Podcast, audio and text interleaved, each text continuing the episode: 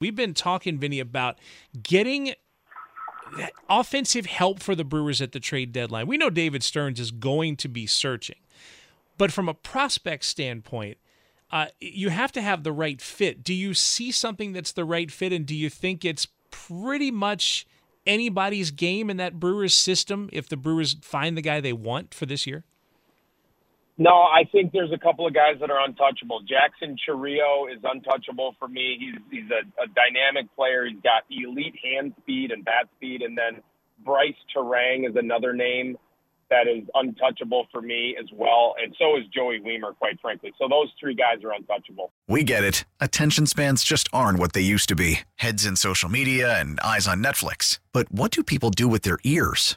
Well, for one, they're listening to audio. Americans spend 4.4 hours with audio every day. Oh, and you want the proof?